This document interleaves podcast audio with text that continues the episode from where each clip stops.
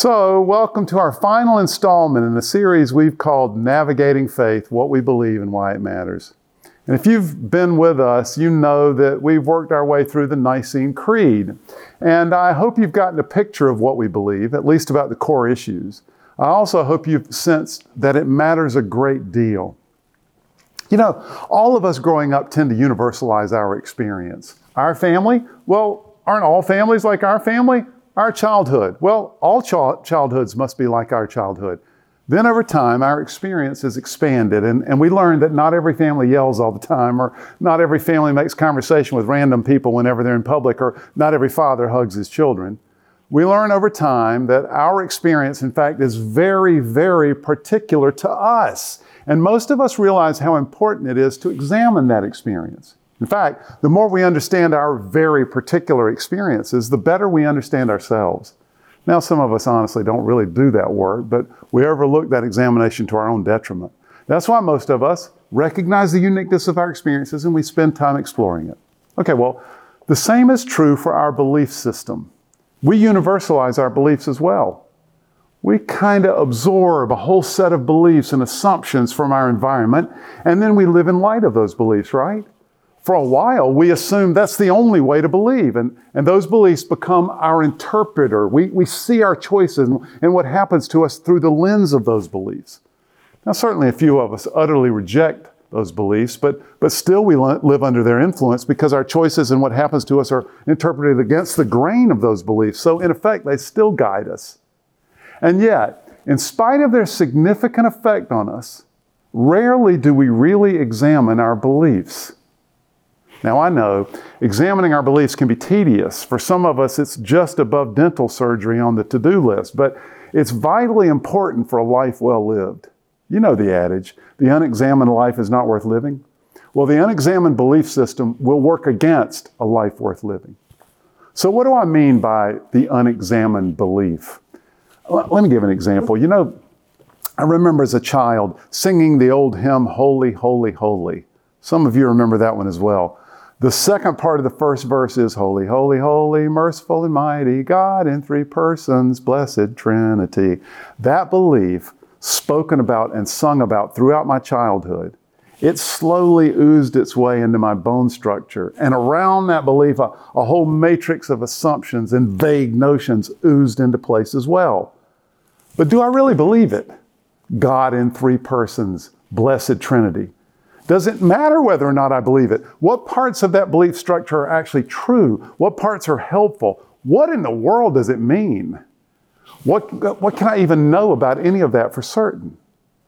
Here's the thing whether or not I can exactly nail down the answer, the specific answer to all those questions, it turns out, in my experience, that just asking the questions is a very helpful exercise. In other words, examining my beliefs. So that's what we've been trying to do over the past seven weeks. We've been trying to stir our minds and our hearts as we poke around with questions related to the most essential parts of our belief system. Who was Jesus? What did his life mean for us? What does all that say about God and who God is? Uh, Trinity, meaning what? And the Holy Spirit, say what? Uh, over the course of five weeks, we talked about all of that which is covered in the first three fourths of the Nicene Creed. And then in the last stanza, the Creed does some cleanup work and it adds some belief statements that are somewhat surprising. We started looking at that last week. And we noted with a little surprise that the authors included a we believe statement about the church. Now, that's somewhat surprising until you study the New Testament and realize this is what Jesus hoped and expected that the church, the people of God, would be central to what the people of God believe. Well, today's first topic, frankly, is even more surprising. So we'll end our time of walking through the Nicene Creed today by looking at two final topics baptism and our eternity. Perhaps you can see why the Creed would include our eternity in a list of core beliefs, but baptism? Why is that in there? So let's repeat the final stanza together again right now, and, and we'll focus today on the last two sentences. We believe in one holy, Catholic, and apostolic church. We affirm one baptism for the forgiveness of sins. We look forward to the resurrection of the dead and to life in the world to come. Amen. Baptism. Now, for some of us, this is a perfect example of the unexamined beliefs we just talked about, right? If you grew up in a church that regularly said the Nicene Creed, then, then this part of the creed for you sounds something like this. We've affirm one baptism for forgiveness of sin. But, but wait, what, what does that mean and why do we even say it? Well, first of all, the word baptism comes directly from the Greek word baptizo. As you may know, the Greek was the language of the New Testament, and English translators of the New Testament didn't translate this word, they transliterated it. They brought baptizo into English. The word baptizo literally means to wash. That's why the baptismal ceremony for most Christians over the centuries has been a dunking ceremony. Check out these pictures. This is how we've done it over the years at Gateway. In pools, in creeks, in lakes, and then our own tank at our own building. Now, this particular phrase from the Creed is lifted straight out of one of Peter's sermons in the book of Acts. At the end of Acts chapter 2, Peter had finished delivering a sermon and God had moved on the consciences of his listeners. So they asked him, What do we need to do? In other words, Peter, we believe you're right. You've shown us that Jesus is who you say he is, and, and we're in. What happens now? And Peter responded in verse 38. So look at this repent. And now we've, we've, we've turned that word into a religious word, but the Greek word Peter used simply meant turn around, go a different direction. Uh, you've been living a self ruled life. Now, now give your life over to God. You've been going in this direction. Now follow Jesus and go this way. So repent. And then he adds, and be baptized, every one of you, for the forgiveness of your sins, and you will receive the gift of the Holy Spirit. So, why did the authors of the Creed make baptism an essential part of our belief expression? Because Peter made it an essential part of our belief expression. So, why did Peter make it an essential part of our belief expression? Because Jesus did. You see, at the end, at the very end of his earthly presence, Jesus met with his disciples one final time and gave them critically important parting instructions. This was like the executive summary of what he wanted them to do. All authority in heaven and on earth has been given to me, Jesus said. Therefore, go and make disciples of all nations, baptizing them in the name of the Father and the Son and the Holy Spirit. Hold on. You notice that he teases out that making disciples business. And he does it this way baptizing them in the name of the Father and the Son and the Holy Spirit, and teaching them to obey everything I have commanded you. And surely I am with you always to the very end of the age. So Jesus made the baptism act an essential part of our belief expression. And the book of Acts makes it clear that the first followers understood it this way. Over and over again, as people come to understand the truth about Jesus and about who God is, then their hearts were overwhelmed and they were baptized. So if you miss everything else about baptism, don't miss this. Baptism was the way they said, I'm in. At all cost, I want to follow Jesus and have my life be fully connected to God and to what He's doing. Baptism was how they said that. Baptism represented the surrender of the will to God's. Now, let's back up for a second for a bigger picture view. Remember, Jesus told us the greatest commandment was to love God with all our heart, mind, and strength. And that commandment, coupled with the command to love our neighbor, is pretty much, Jesus said, the summary of everything God has to tell us. Okay, so being a Christian means, first of all, to have my heart changed by an encounter with God. This is why when people realize the truth about God, it's often an emotional experience. In other words, loving God with all their heart. Two, being a Christian means that I come to believe a, a, set of ideas about who God is and how He operates. My thinking is formed around those ideas and they guide my interpretation of my life and my experience. I can say the Nicene Creed with agreement and conviction. In other words, loving God with all my mind. And third, being a Christian means that I step in every day and with all of my strength and I try to live in a way that Jesus modeled for me. In other words, I love God with all of my strength. So, that, that willful surrender, that, that stepping in, that begins with baptism. And in fact, that whole process of daily willful surrendering, the process of living a new life, is symbolized in baptism. That's why when we baptize someone at Gateway, we take our wording directly from Romans 6. We say, buried with Christ in baptism, and then we dunk them. And then we say, raised to walk a new life. In one of our recent baptisms, I had someone ask me, you know, Pastor Ed, how long am I going to have to stay under the water? And very sensitively, I said, well, in your case, I'm afraid it's going to be a really long time. anyway, symbolically, we are washing away the old life through baptism.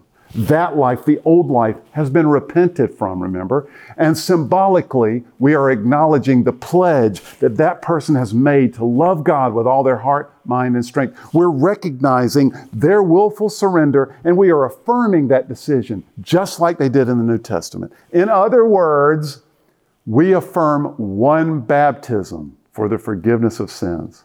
Let me explain that a little more. When we say one baptism, we're not trying to say there should be only one form of baptism or one kind of baptism. That's not the point. Think of baptism here as almost a synonym for faith statement. There are people all over the world who are declaring Jesus is Lord. They are making a statement of faith, and they are stepping into that statement with an act of their will. That's what we're affirming. That declaration, that's what baptism is. It's a declaration of our faith. And we're unified in that. We are one in that declaration. We've all made that declaration. Think of it like a wedding. Just like a wedding is a declaration of love and a commitment to spend a life together, so baptism is a declaration of our faith and a commitment to live a life of connection and surrender to God by faith. And with this statement, we affirm one baptism, we are all affirming all of our acts of stepping in. We are affirming our unified, declared belief in what we've been discussing the past seven weeks. The point is not how or when you get wet. The point is stepping in. The point is exercising our will in the direction of surrender. That's what we're affirming. This is exactly what Peter said in 1 Peter chapter 3 verse 21. In that passage, uh, in 1 Peter 3, Peter was commenting on Noah and the ark, and he used that as an illustration. And then he says in verse 21 this water symbolizes baptism that now saves you also. Not the removal of dirt from the body. In other words, it's not about getting wet or getting washed, but the pledge of a good conscience toward God. In other words, the literal act of baptism isn't the key, and that's not what we affirm. We affirm what baptism represents. Baptism is an outward sign of an inward conviction, it's an outward symbol of an inward move of God. What matters is the inward conviction, the inward move of God. That's what baptism stands for. That's what we affirm. We affirm one baptism, meaning we affirm the declaration of faith we've all made for the forgiveness of sins. So then, does baptism forgive sins? Is our forgiveness accomplished or fulfilled by baptism? Well, of course not. Look, we know from our own ample experience that forgiveness is an attitude shift. It's not a symbolic action, it's, it's a heart change. It happens in the heart and mind of an offended person in a relationship. Taking a bath, regardless of how ceremonial it is, is no part of that. And just as we have to forgive others when they offend us, so God has to forgive us when we offend Him. It's an attitude shift by God, and being baptized is not part of that.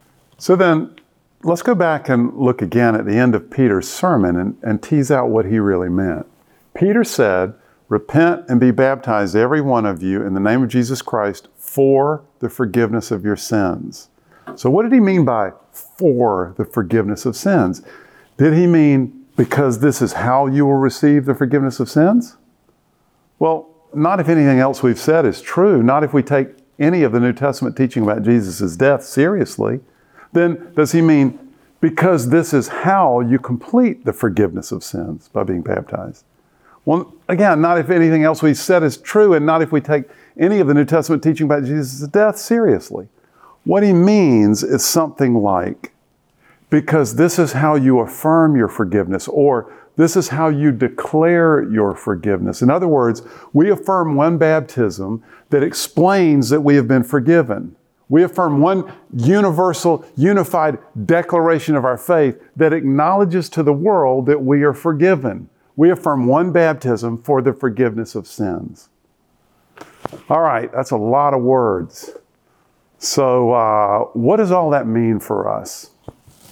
Well, that means at least three things for all of us. You may know of other things, but at least three things. First, it, it means that you and I need to decide whether or not we're in, whether or not we believe. We need to examine our own faith and own it or discard it. I've had many people over the years explain to me that they always believed. Oh, yeah? I say, yes, I grew up in a Christian home and, and I've always believed. Well, growing up in a Christian home makes you a Christian about as much as being in a garage makes you a car. Remember, remember those unexamined beliefs we, we started the day talking about. Remember, heart, mind, and strength, all in. Here's the declaration that matters. I'm all in. At all cost, I want to follow Jesus and have my life be fully connected to God and to what He's doing. We have to decide. Second, we make that decision real and public by being baptized. In other words, we declare what we've decided. And then third, we live that decision out every day. All right, there are a couple of giant questions that I've left unanswered here. So if you go to the Q&A videos on mygateway.life this week, I'll, I'll talk more about how baptism relates to becoming a Christian, and I'll talk about how we should think about churches that baptize children versus churches that only baptize those who can make their own statement of faith. I especially hope you'll give that second one a listen. Let me say a quick word about that second issue before we leave it. I don't believe that a disagreement about baptizing infants or not baptizing infants threatens the essential unity of the body of Christ. I have a very good friend who's a Presbyterian pastor. He baptizes infants in his church. We do not at Gateway. But I can stand right beside him in any worship service and affirm together with him one baptism for the forgiveness of sins. Our disagreement does not threaten our unity. More about that on the video. Okay, full stop. Let's take a quick breath. And let's turn our attention to the second topic and the very end of the Nicene Creed. More precisely, the end of the Nicene Creed covers our ultimate end, which, as it turns out, is actually endless. Here's the final affirmation We look forward to the resurrection of the dead and to life in the world to come. Amen. So let's do a real quick biblical survey of just three of the high points related to this final affirmation. In John 3 16 and 17, Jesus told us that God so loved the world that he gave his one and only Son, that whoever believes in him will not perish but have eternal life. For God did not send his Son into the world to condemn the world, but to save the world through him. Eternal life. Then later in John 5, verse 24, Jesus comforted us by saying this very truly, I tell you, whoever hears my word and believes him who sent me has eternal life and will not be judged, but has crossed over from death to life. In other words, death is for us not a dead end, but a speed bump. Then in 1 Corinthians 15, Paul constructed an elaborate argument designed again to comfort us. In verse 12, he began by saying, Look, if it's preached that Christ has been raised from the dead, how can some of you say that there's no resurrection of the dead? I mean, if it's widely said that Jesus came back from the dead, how can anyone argue that there's no coming back from the dead? Then Paul sketches an interesting analogy about Adam, as in the first man Adam. He draws a parallel between the impact of Adam when he sinned and ushered difficulty into the world, on the one hand, and Jesus on the other. So listen to verses 20 through 22 again from 1 Corinthians 15. But Christ has indeed been raised from the dead, the firstfruits of those who have fallen asleep. For since death came through a man, the resurrection of the dead comes also through a man. For as in Adam all die, so in Christ all will be made alive. Okay, if you'll permit me, I want to go in a slightly more personal direction with this concluding part of our time in the Nicene Creed. I've often confessed at Gateway that I'm a natural doubter. My faith is pretty hard won. The Holy Spirit has a constant job of reclaiming my mind and my heart. And the, the specific doctrine that is most susceptible to doubt in my mind is this one the idea of eternity. When I'm at my worst, it just it all seems too good to be true. It seems too convenient for us, too well designed as a mechanism to alleviate our fears.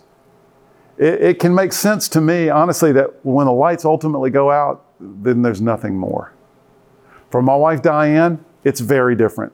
She has this pretty constant sense that there's just got to be something more, trying to quote Diane. Something around the edges of our lives convinces her that this can't be all that there is. That doesn't even make sense to her. Diane happily and pretty easily looks forward to the resurrection and to the world, life in the world to come. But for those of you who are a little more like me, let me offer some musings this morning that I hope will be helpful. There are really two things that act as rudders for me during the storms of doubt, two things that keep me headed Godward. First is my deeply rooted belief in the resurrection of Jesus. I know that sounds odd, having just confessed that I'm a natural doubter, but there are many rational, eyes wide open reasons to believe in Jesus' resurrection. You don't need to put your mind on the shelf to embrace this part of our belief, to embrace this part of the Nicene Creed. One, there are unprecedented amount there's an unprecedented amount of witnesses for a first century incident. It's just unparalleled. Two, the very first witnesses to the resurrection were women. Women's testimonies weren't acceptable in a Jewish courtroom in the ancient Near East. No Jewish author would make up a supernatural story in which primary witnesses were women.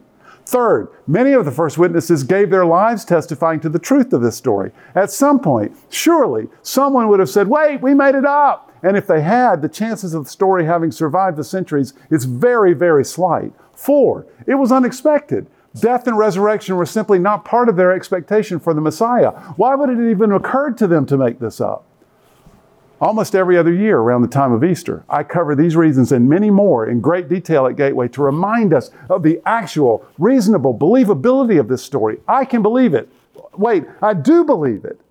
And this is exactly why Paul approached the topic of the resurrection like he did. You know, he urged us, if it's constantly talked about that Christ was raised from the dead, then how can some of you say that there's no resurrection from the dead? It just makes no logical sense. If Christ is raised from the dead, if that really happened, then the universe is not a closed system. The second thing that keeps me ruddered, I don't know if that's correct terminology, but you know what I mean. Uh, the second thing that keeps me ruddered is my observations about my own life. I've had personal experiences that are difficult to explain apart from the intervention of God.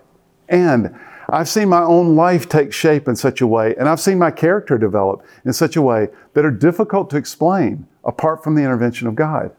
Now, I'm a complete mess of a person, but it's not difficult at all for me to see that my life would have been much, much more of a mess had it not been for the intervention of the triune God. When we've got a week sometime, I'll tell you just a part of that. These two things help me stay ruddered. They help me weather doubt, and cling to my faith. One final musing about all this. Whenever we think about the topic of the afterlife, we need to recognize that God does not want to be a consolation prize. You know what I mean. I've occasionally heard the argument put this way well, why not believe? You've got nothing to lose and everything to gain. If you're wrong, what does it matter? You will have lived a, a less fearful and a more meaningful life and if there's nothing afterwards, that wouldn't have changed either way. But if you're right by believing, then you have eternity to gain. So why not just believe?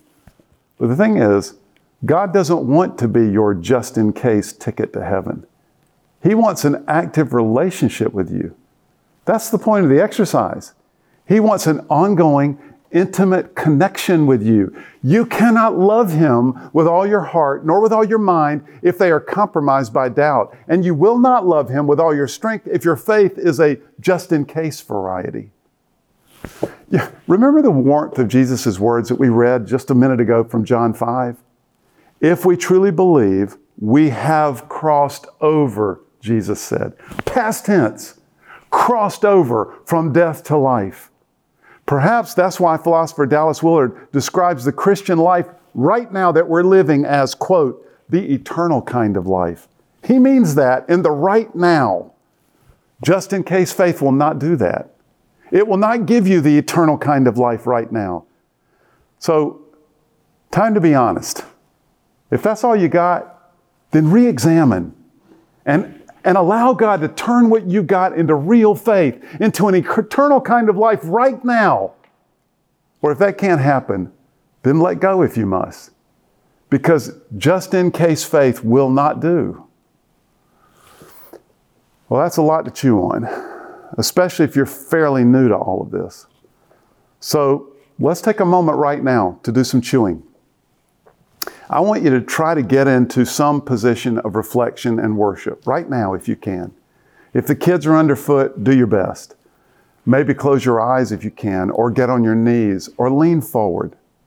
And, and let's just listen and allow the next couple of minutes to wash over us and let's chew.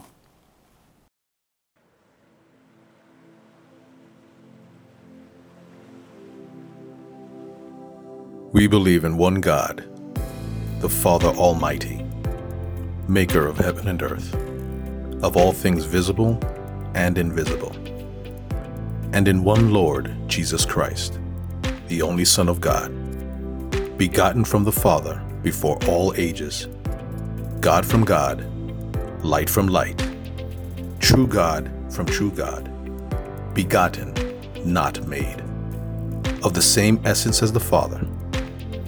Through him, all things were made. For us and for our salvation, he came down from heaven. He became incarnate by the Holy Spirit and the Virgin Mary, and was made human he was crucified for us under Pontius Pilate. He suffered and was buried. The third day he rose again, according to the Scriptures. He ascended to heaven and is seated at the right hand of the Father. He will come again with glory to judge the living and the dead. His kingdom will never end. And we believe in the Holy Spirit the Lord, the giver of life. He proceeds from the Father and the Son, and with the Father and the Son is worshiped and glorified. He spoke through the prophets. We believe in one holy Catholic and Apostolic Church. We affirm one baptism for the forgiveness of sins. We look forward to the resurrection of the dead and to life in the world to come. Amen.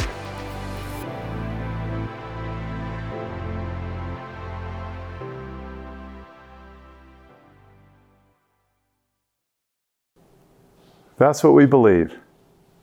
And it makes all the difference. Let's pray.